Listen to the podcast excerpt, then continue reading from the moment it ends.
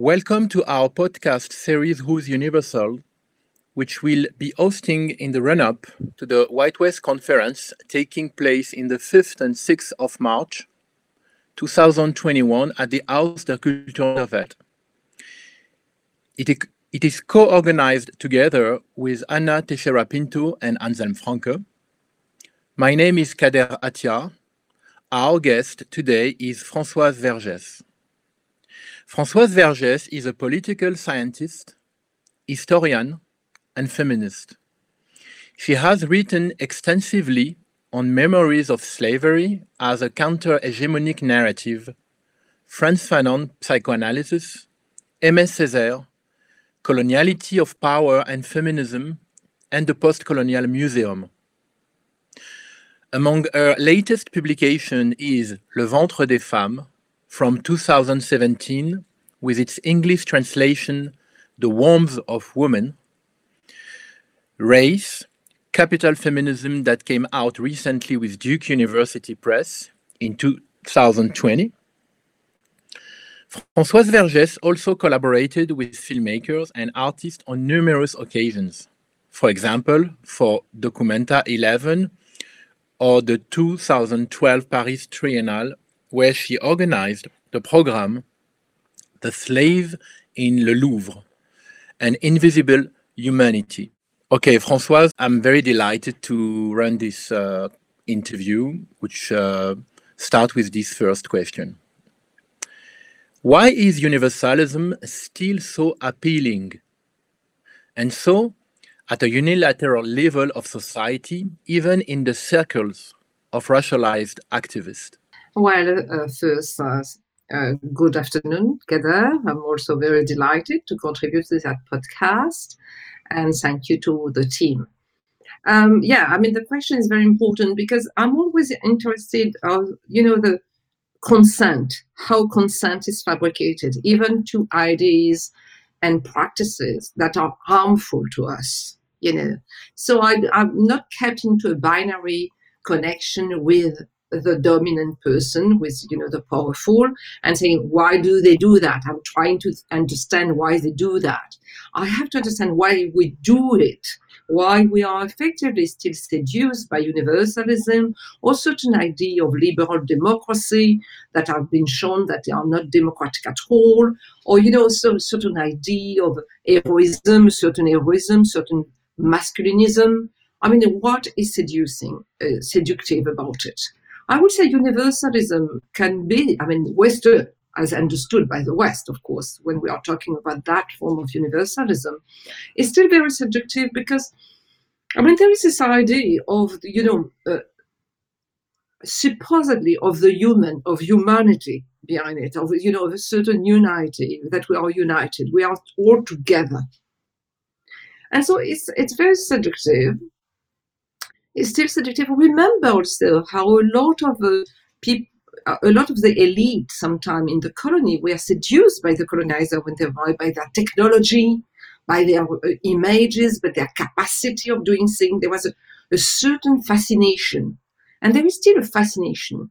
Power produces images, representation, uh, rhetoric discourses. They are smart also. I mean, Western universalism does not arrive only by the gun. It arrives also by images, seductive images, seductive representation. It even offers somewhat a certain inclusion in its, you know, space for the racialized person, for the non-white woman, man, for the queer, for the indigenous person. It can offer small places, a small place, and then not it has also been able through all this century to construct a certain idea of beauty of what is what is reasonable what is scientific that we nonetheless have been you know programmed to love also to to admire. And so the the, incre- the work the incredible effort that we have to do to detach ourselves to delink to delink ourselves from this power is absolutely for me very important. As long as we don't recognize also the power of seduction and we see it just as a, let's say, just as, you know, abstract word and image that we can beat. Oh, that's the West, you know, let's, we don't care. We don't pay attention to the way it has insinuated in our mind, in our way of thinking, in even our way of not dismissing certain ideas or dismissing certain views. So yeah, it's a very, for me, important uh, dropping the seduction of, of power uh, is for me absolutely a part and parcel of the uh, work of decolonization that we have to make. Thank you, Françoise. The next question is Speaking of universalism, it is still believed that the anti colonial movements were nationalist movements, whereas there has been an internationalization of these movements, as shown by the Bandung Conference, for instance. Should yesterday's anti colonialism and today's decolonial thinking thought be universal? Yes, I think so. Yeah, that is a very good question. I do think that we have to look at the idea. What I say, I mean, following philosopher, Caribbean philosopher Sylvia Wynter, she says the idea that the West brought was the idea of man, white, white male body. But the white male body, not the body of the peasant, of the of the poor person, of the worker, the idea of the bourgeois, the male bourgeois, white man. And we can discuss about how it's still working, that body is still very powerful, versus the idea of the human. And the human has not is yet to be accomplished, is yet to be really fully there. We don't have an idea of the human fully, we still have an idea of the man.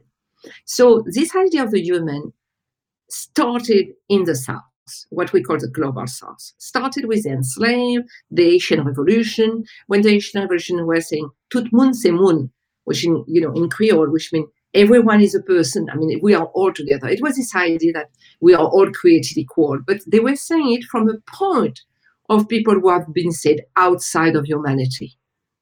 So they had already understood a certain, you know, form of universality or, you know, pluriversality, as we say today.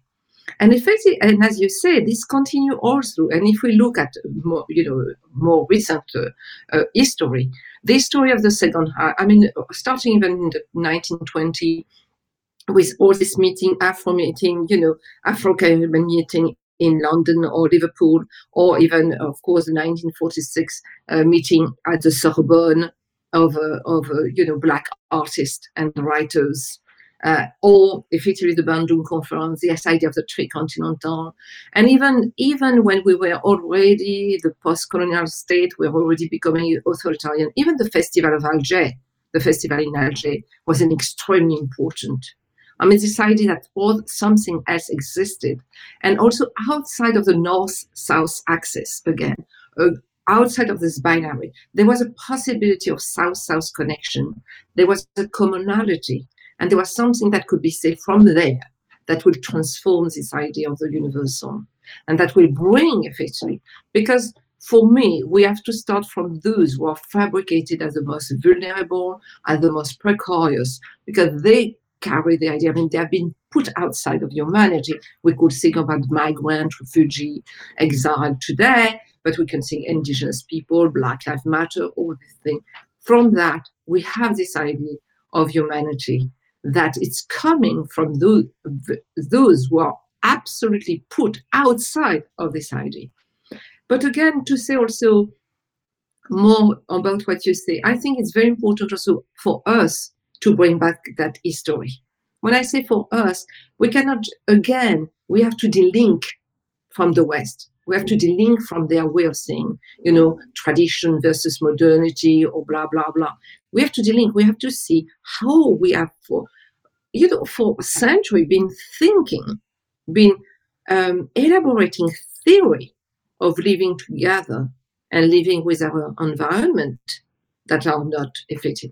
And this South connection are very beautiful connection in terms of art, in terms of culture. When you think that you had Indonesian uh, uh, review in the 1950, 1960 in Tagalog, who were translating poem by Abdelkader Khatibi. that circulation is for me absolutely central and has to be brought, brought back. So it's not, oh, the West is not looking, is not, you know, making a space for us. Their museum don't. Let them, let them be. Let's do our, let's delink, let's do our own history. And the South connection, historically, from the place of Timbuktu, the Timbuktu University, the connection with the University of Fes and Meknes, and then we will go to Niger and again to like uh, Cairo and back, and that circulation of the discussion, philosophical discussion, artistic circulation that were already there, and we can think further east, of course, has always been there. The connection between Africa and Asia is is century old within Africa itself.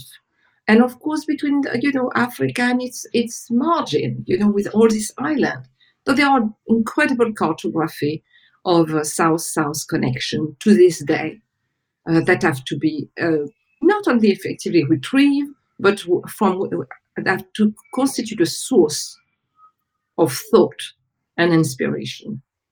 How do you explain the fact that the patriarchal order of things emanates from universalism, which, from its conception by the philosophy of the Enlightenment to the political powers, has refused to gender the human subject. Yeah, I mean, uh, again, I mean, Europe itself, you know, to impose its its own idea of universalism, of European universalism, uh, both crush on its soil.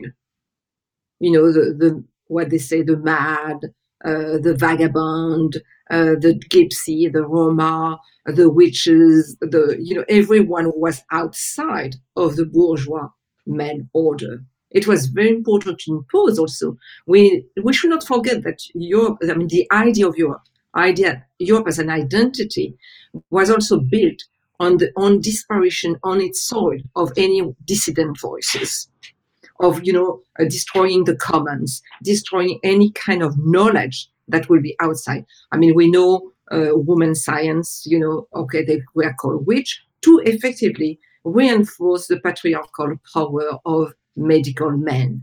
So this, they brought it when they colonized. They brought it with them. You know, they had already, I mean, Europe was anti-Semitic already, was anti-gypsies, was, I mean, had gone through the Reconquista, what we call the, what Spain called the Reconquista, which the Christian imposition. So it was erasing already on its own soil an history that was much more complicated and complex. To, to build Europe as white men and Christian.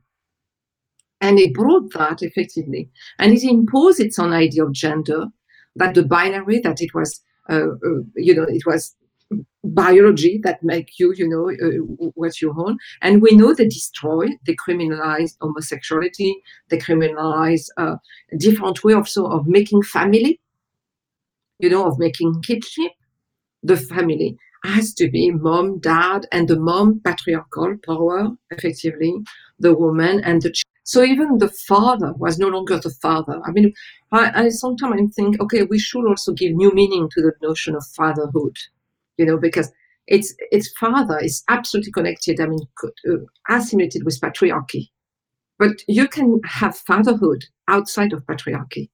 You, I mean, if we think in um, psychoanalytical term, you know, that the, the person who occupy uh, the, the space of a, of a certain fatherhood, you know, and that doesn't have to be your biological father or man or whatever, but a certain uh, space that, you know, that matter for us as a child.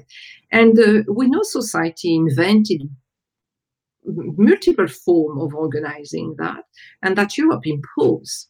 And, and again, to your question about gender, it's very important to remember that whether colonial slavery or colonialism, both gendered very much the society they colonize or enslave and degender them.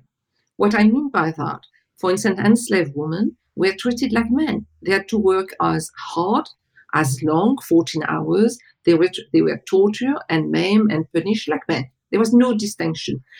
In the meantime, the white woman was constructed as uh, weak. She could not stand the, the heat. She was, you know, she was very fragile. So the fragility of women was also in contrast with the black woman that could be, you know, work to the end and could, you know, give birth in a corner of the plantation. And that went on also with colonialism. One of the case, very important, is all the school of Orientalism with its obsession of discovering the secret of the Muslim woman. Something was hidden, and the, colon, the colonizer had to discover that hidden, you know, secret. And the key to unlock that secret will open the Muslim society. And we see it, you know, even translated today. So the, this idea of gender as a key to open things and at, at the same time to repress was part of the European colonialism, slavery and post-slavery period. So we have to reimagine genders, plural. And do you think that there is an anti colonial feminism that has been obscured in the universality of anti colonial movement, as can be seen in the images of the Bandung Conference, where men are omnipresent, and which therefore reproduces that what Western universalism has imposed on the minds of colonized, or is it peculiar to the social, cultural, and religious structure of these countries to leave no room for women in political debate and representation? I would say perhaps the answer will be uh, will be more. Uh, there will be many answers, not just one answer to that. When I see the picture, the picture of the Bandung conference, they're both only men, but they also represent a certain masculinity, also contrasting to the white masculinity that could appear in Europe at the time, or when you were seeing all the leaders of the West. The men appear in their clothing, right? They will appear when we are saying Sukarno, Nehru, Zhou Enlai, uh, you know, they arrive, and Nkrumah. That was already a presentation of a certain masculinity that was not quite white masculinity. So, of course, not many women, but at the same time, I want to complexify this idea of, you know, these men from the South. They were beautiful, they were powerful, and it was a certain representation of the masculinity that was not at the, I mean at the same time if you are looking at the United Nations you will see only white men with all you know black suit right so that's one thing on the other on the other hand there is also what has been erased that the Bandung Conference was prepared already by 1946, 1947 by meeting of women in the South. In, in Delhi, there was a big meeting. I mean, women were very, very active in producing Bandung and in being there. In fact, at Bandung, uh, they, I mean, we, we did not, we don't hear them, but they were there as secretary or even perhaps also as thinker, but in the background. And that I will say it was both uh, uh, the way in which the West write history, because they want just to see the men. That's, you know, they don't want to see that there has been feminism in the South for, you know, centuries. And at the same time, certainly, I want to give perhaps credit to this man, a certain tactical response to what was the West at the time, which was effectively very masculinistic. And it would have been. But let's not forget that Nkrumah organized the first uh, African Women Conference, I mean, hosted the first African Women Conference in, in Accra. But they were, they, it was complicated, you know. Women were, were marginalized in the society, as you say, but not as marginalized as they were in the West. In fact, you know, they were they they spoke, we hear them, they wrote, they so it's there is an history of the oppression of women in the South, and I'm not denying it, right? I'm not saying, but I would say it's much, especially in that moment that you are talking about, especially in that moment of anti-colonial struggle for independence, that moment between late 40s to the mid 60s, I would say it's much more complicated. It's more complicated, I think. We should be careful not to put the Western feminist, uh, uh, you know, uh, for a, a method of analysis on that. These men, don't forget that men were constantly humiliated by the white men. There was something also uh, in that uh, more complex uh, black feminists or indigenous or feminists of the South of looking at, at the men and saying, okay, We don't want your machismo, okay? We don't want yours, but we're not going to accept white uh, patriarchal love. We're not going to be saved by white men or white women. You published the book Decolonial Feminism. Do you consider that feminism, in the bro broadest sense of the word and the Western concept, is a derivative of universalism? It can be.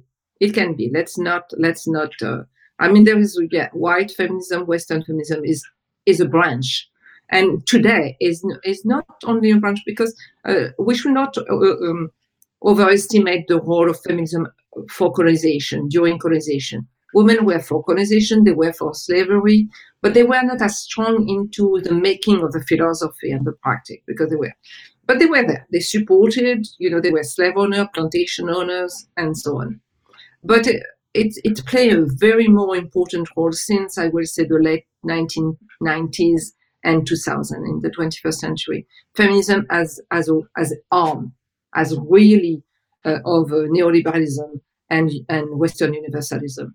I mean, that, that feminism say all women are equal, you know. I mean, again, this universalism, not taking into account that no, not all women are equal. When women wanted to be equal in, in the West, and they were not equal, They had to fight. They were absolutely, of course, oppressed. I'm not, you know, hiding that.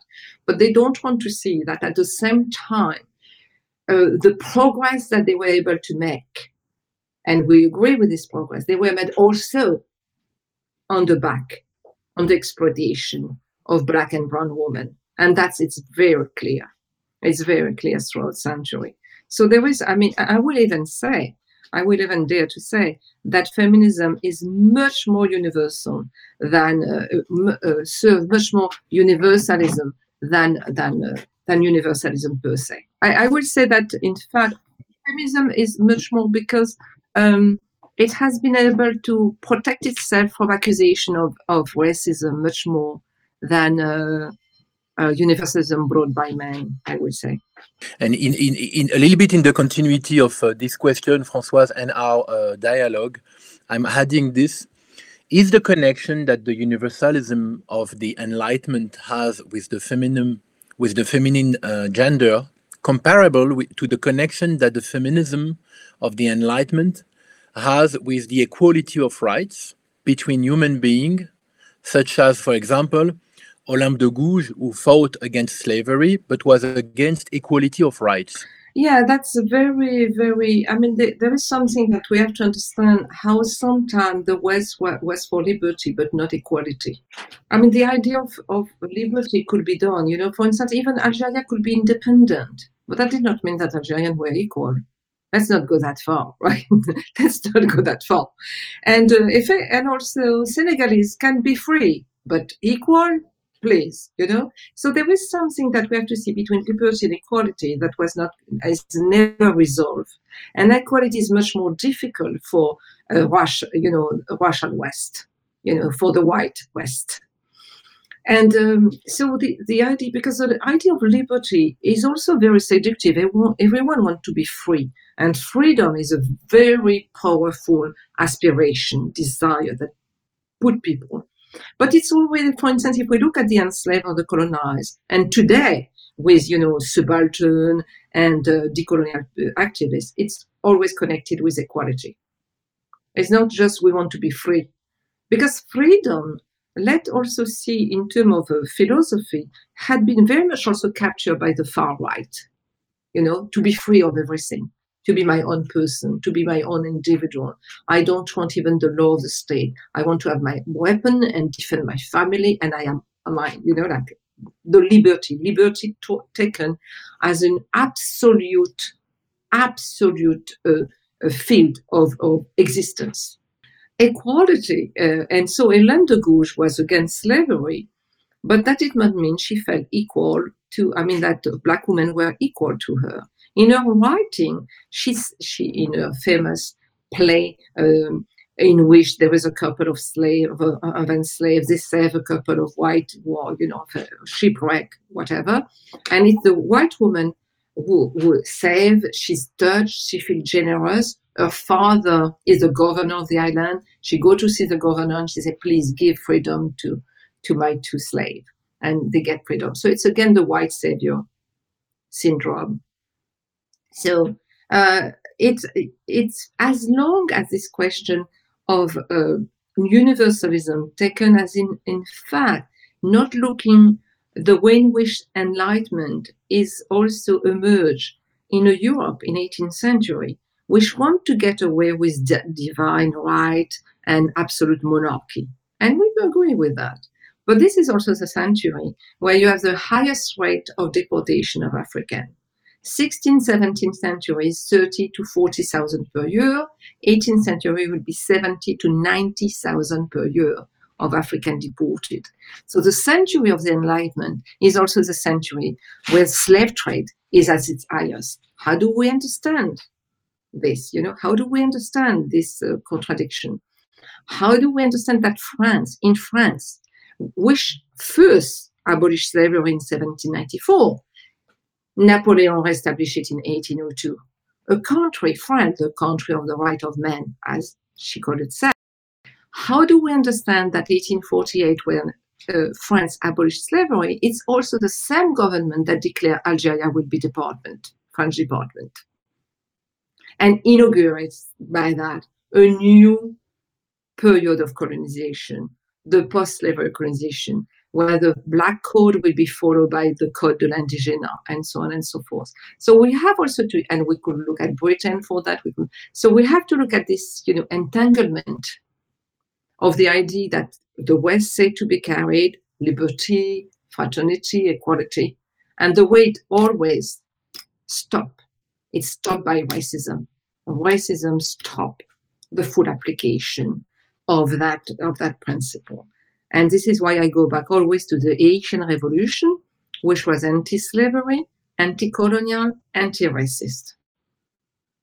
It was not yet a feminist revolution, but it was already this three. And this was the only revolution of the Enlightenment that was uh, you never hear about the Haitian Revolution on the same level than the French, American, and, and English Revolution.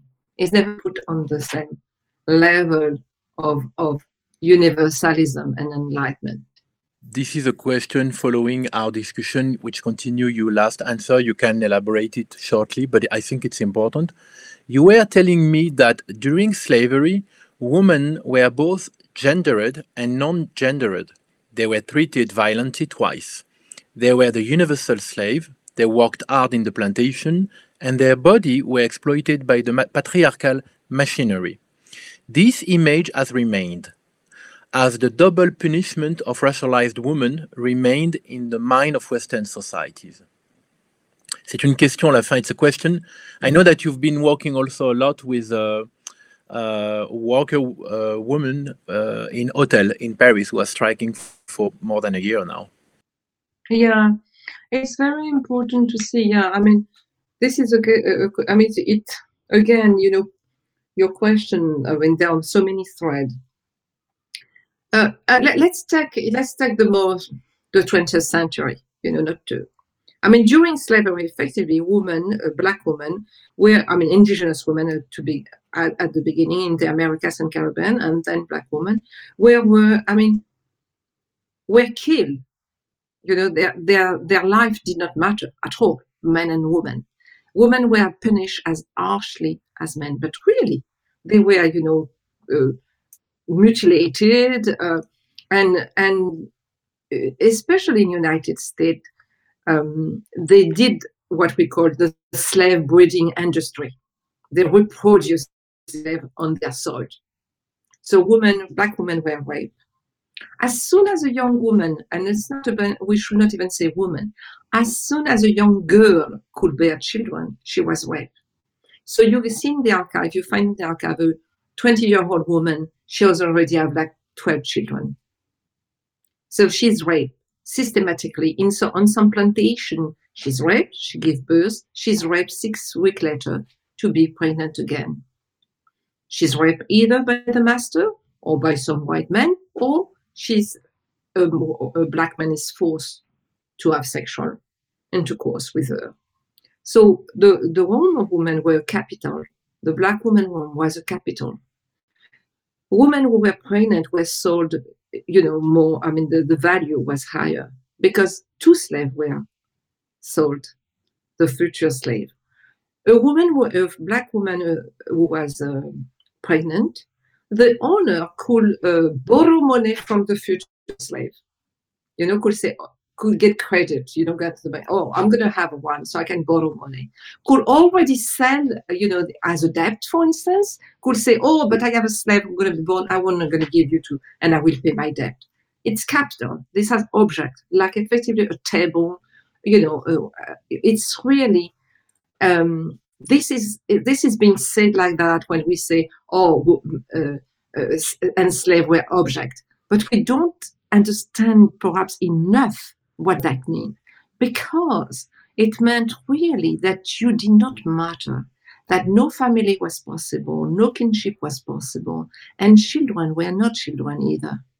So at the moment when even 18th century, remember Rousseau, remember where the children, there was an interest, a beginning of interest in the education of children and even the psychology of children, the love which is needed, that the nurturing of the child already emerged in the idea of childhood, even if it takes some time, it emerged.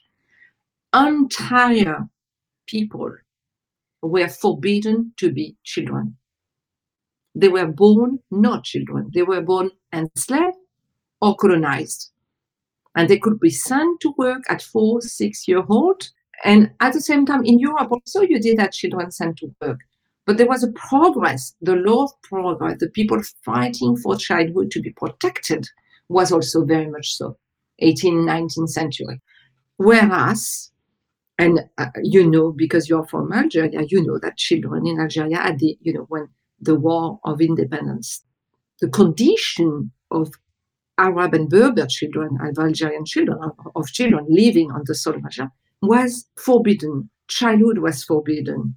Motherhood was forbidden. Being a woman was forbidden. Being a man was forbidden and women were capital. But if we jump to the 20th century, let's remember that in the 1960s already, the IMF and the World Bank and other and Western states start to listen to the women's liberation movement and women say, we want to go to work. We don't want to be domestic. We don't want to have just, you know, realize our life in the home. To allow that and to appease this struggle, they will organize the incredible migration of black and brown women from the South, from North Africa and the Caribbean, to work as domestic, to work as nurses, as you know, as uh, keep you know taking care of the children and so on. So we see that white women, that black and brown, I mean, as we say in English, black and has always been the bodies on which progress and freedom, and that the fight for equality of rights among white women can be made their life is good. Their life can be better, better, because other women are exploited. Their comfort, their good life rest on this. And on top of it, the work is rationalized. That is, of course, this, this woman would be always underpaid. Their work will be underqualified. A woman will be without papers, so they can be even more exploited.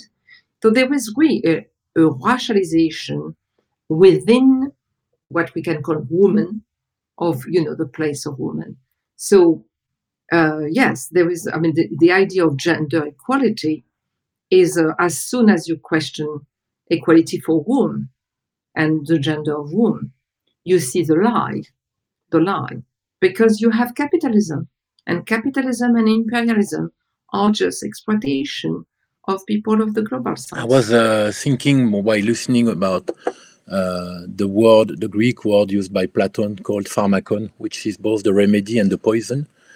And I have a question uh, regarding this and the century of enlightenment, which seems, uh, which promises of the enlightenment are being turned upside down and becoming become poisonous today.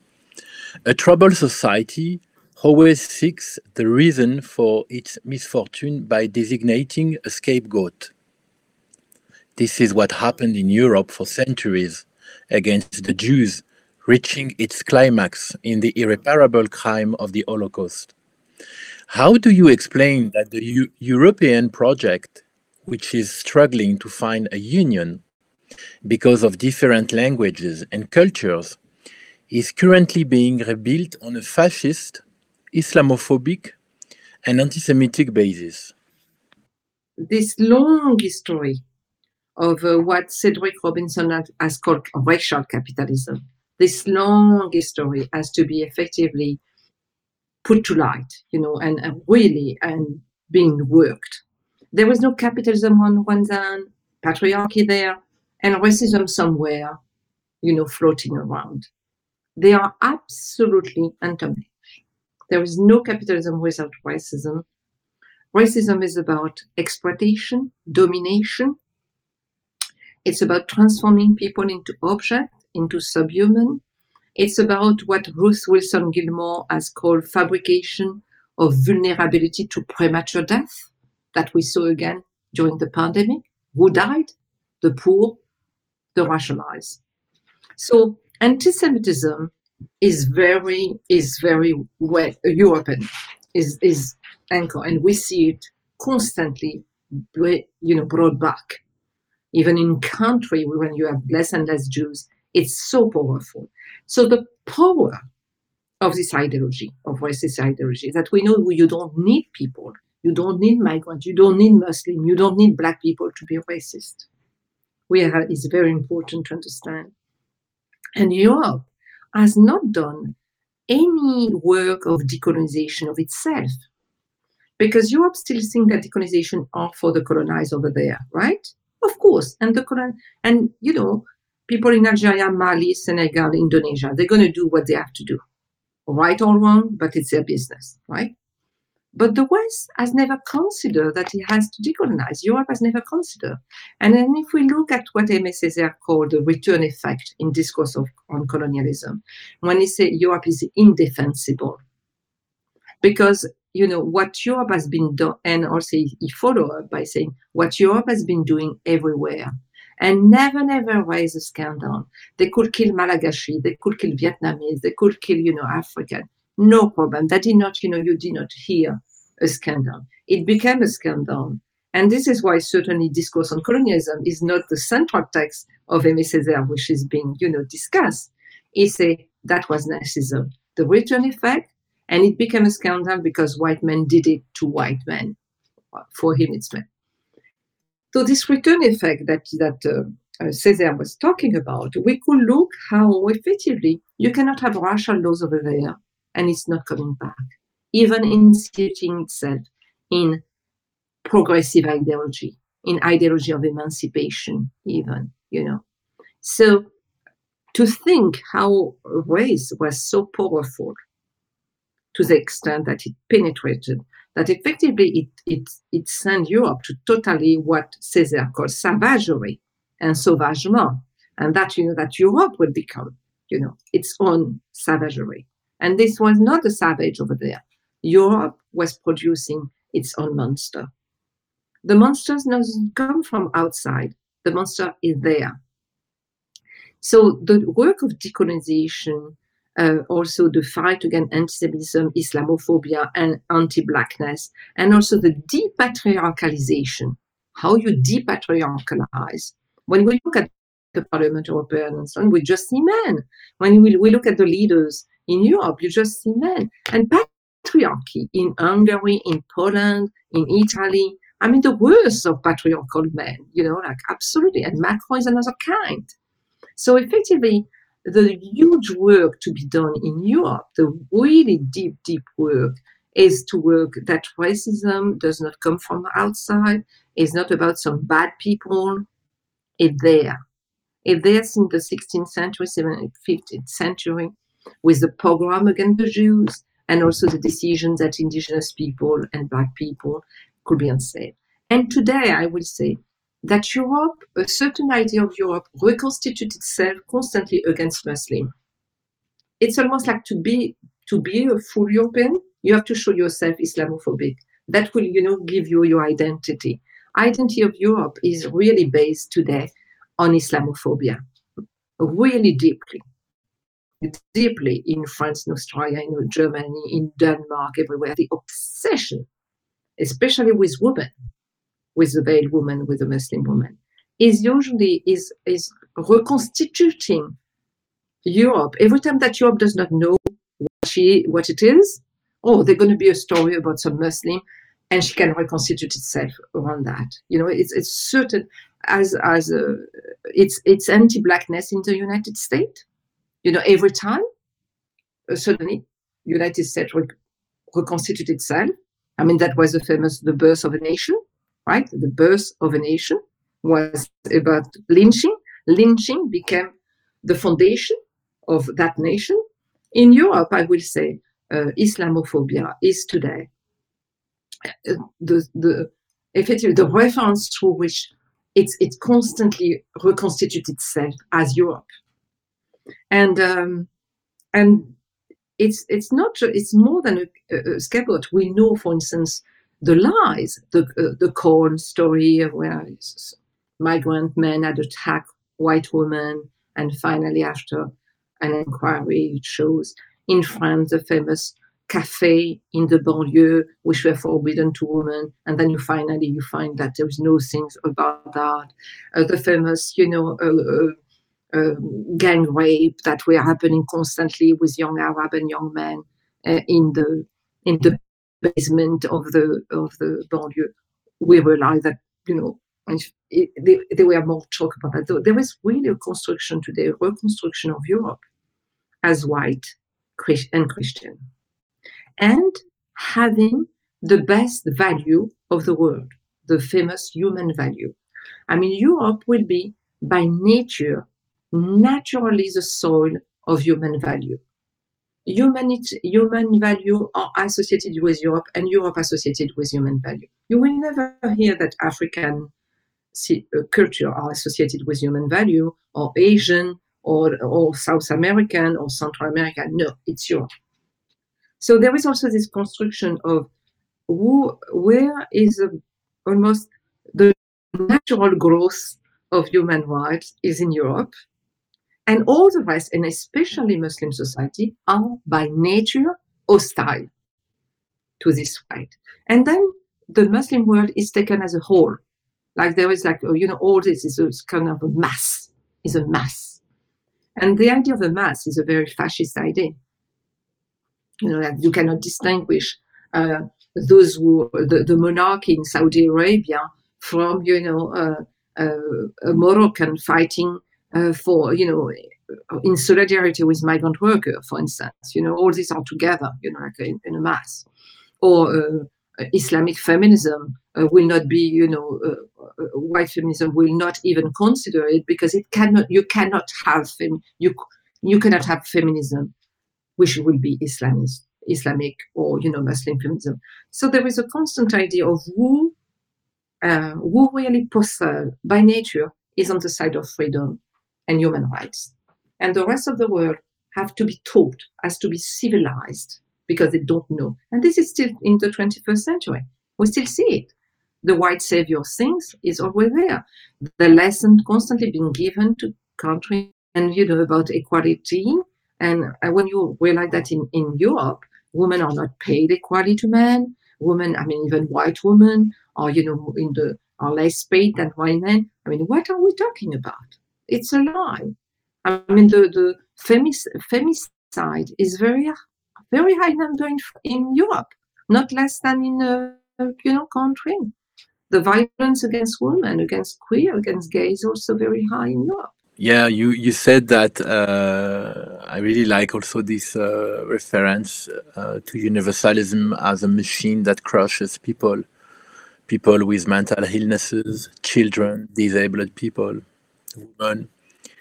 As you explained in a novel uh, by Toni Morrison, she describes that the very poor white whites lived with the black, but they were told by the white, I guess, you are white that's what saves you to divide them from the black. I was wondering, because uh, I think we need to go slowly into capitalism. Is universalism the pharmakon of capitalism, the, the remedy and the poison? Well, I will say yes. Capital. I mean, the the how universalism is a poison of, of capitalism by this idea against of man rather than that, you, that the human, and that it, this follow from that follow a lot of, of, of things. I mean, of course, the transformation of, of people into object, but we, you know, uh, colonize and enslave people, but we talk about that. But it's also by imposing a way of looking at the world, you know, of, through the image.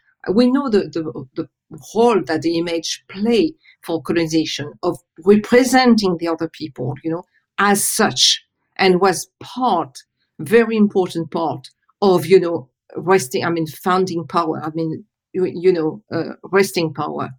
But again, also I was thinking, the, I, I, say about the psychic dimension, and that we have, I think, to to work again the field that were opened by Fanon, by the Fann uh, uh, École Fann at Dakar, in Dakar, in Accra, all this psychoanalysis from the south, you know, of looking in which way capitalism, racism, colonialism, slavery had also damaged the psyche.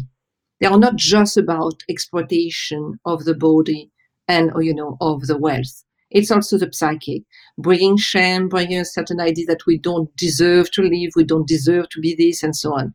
But how do we work that? Not through just representation, not through the compensation of representing ourselves, where you know they have not represented us well, so we're going to represent it us well.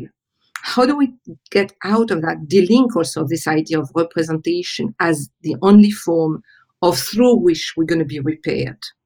How also, so again, you know, how um, uh, we, we, we delink from that. But also I was thinking how it's a pretend universalism, pretend equality, and we don't, we know that there is no equality at birth. And I was talking about the, the fact, the breathing, the breathing exercise, you know, as part also of reparation. How are we going to relearn to breathe? Because capitalism is about uh, destroying breathing. Um, I mean, the mine from the beginning and enslavement, the mine we are killing the lung of people, the mine, the silver, Potosi, that you know built the wealth of Europe, and then everything is about forbidding people to breathe. Even you know the enslaved that were put something on their mouth. Um, I mean, everything is about not people breathing the polluted air today. The fire the huge fire made so we can have palm oil plantation or the plantation that also attack the lungs. So this is invisible. It's an invisible poison. You don't really see the poison. So how also we look at the invisible poison, not just the visible one, not just, for instance, the amount of garbage in which we see poor people. That's important but how do we look at the invisible uh, and poison, especially through the air?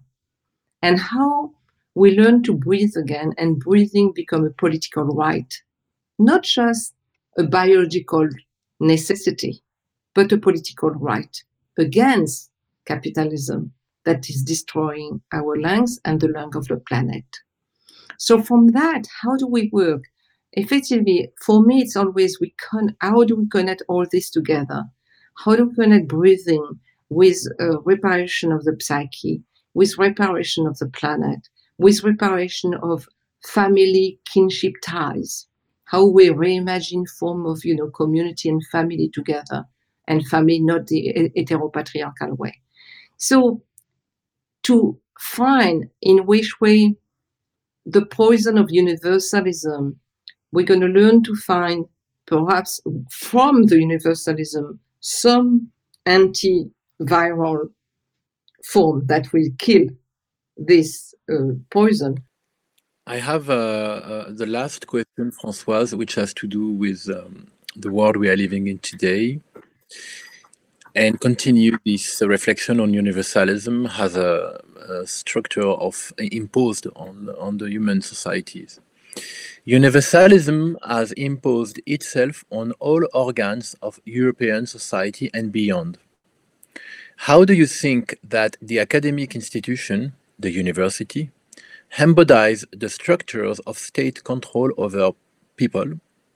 I'm thinking here about the correlation between French academia and the government who advocate a universalism against decolonial thinking that it has included into its separatist project. the government, the left and right huh, in France, are afraid of social science and human sciences. Remember that the, the uh, socialist prime minister, Manuel Valls, explain is to excuse. You know, when he was explaining the social uh, uh, uh, uprising in the banlieue. Explain is to excuse, right? So no social science, no humanities, right? We just have to have school of engineers and mathematicians to do, you know, so we can have algorithm. And so we, we know that the attack, the state has always been afraid of the institution. We know that totalitarian regime or, or dictatorship, when they arrive, they close the university. The first thing they do, they close the university right? Because they can be still a place of thinking, of exchanging. But I will say for the France case, but there are, I mean, other in Europe, but the French case, I do think also that French academia has a responsibility. I mean, 10, 15 years, 15 years ago, a lot of us say, why don't you have post-colonial studies department in your university? No, we don't want post-colonial, we don't agree. If this department were there, I don't think the attack will be as possible today. Françoise, thank you very much for this. It was absolutely fascinating. Thank you, Kader. Thank you so much. I mean, every each of your questions deserve much more to be continued.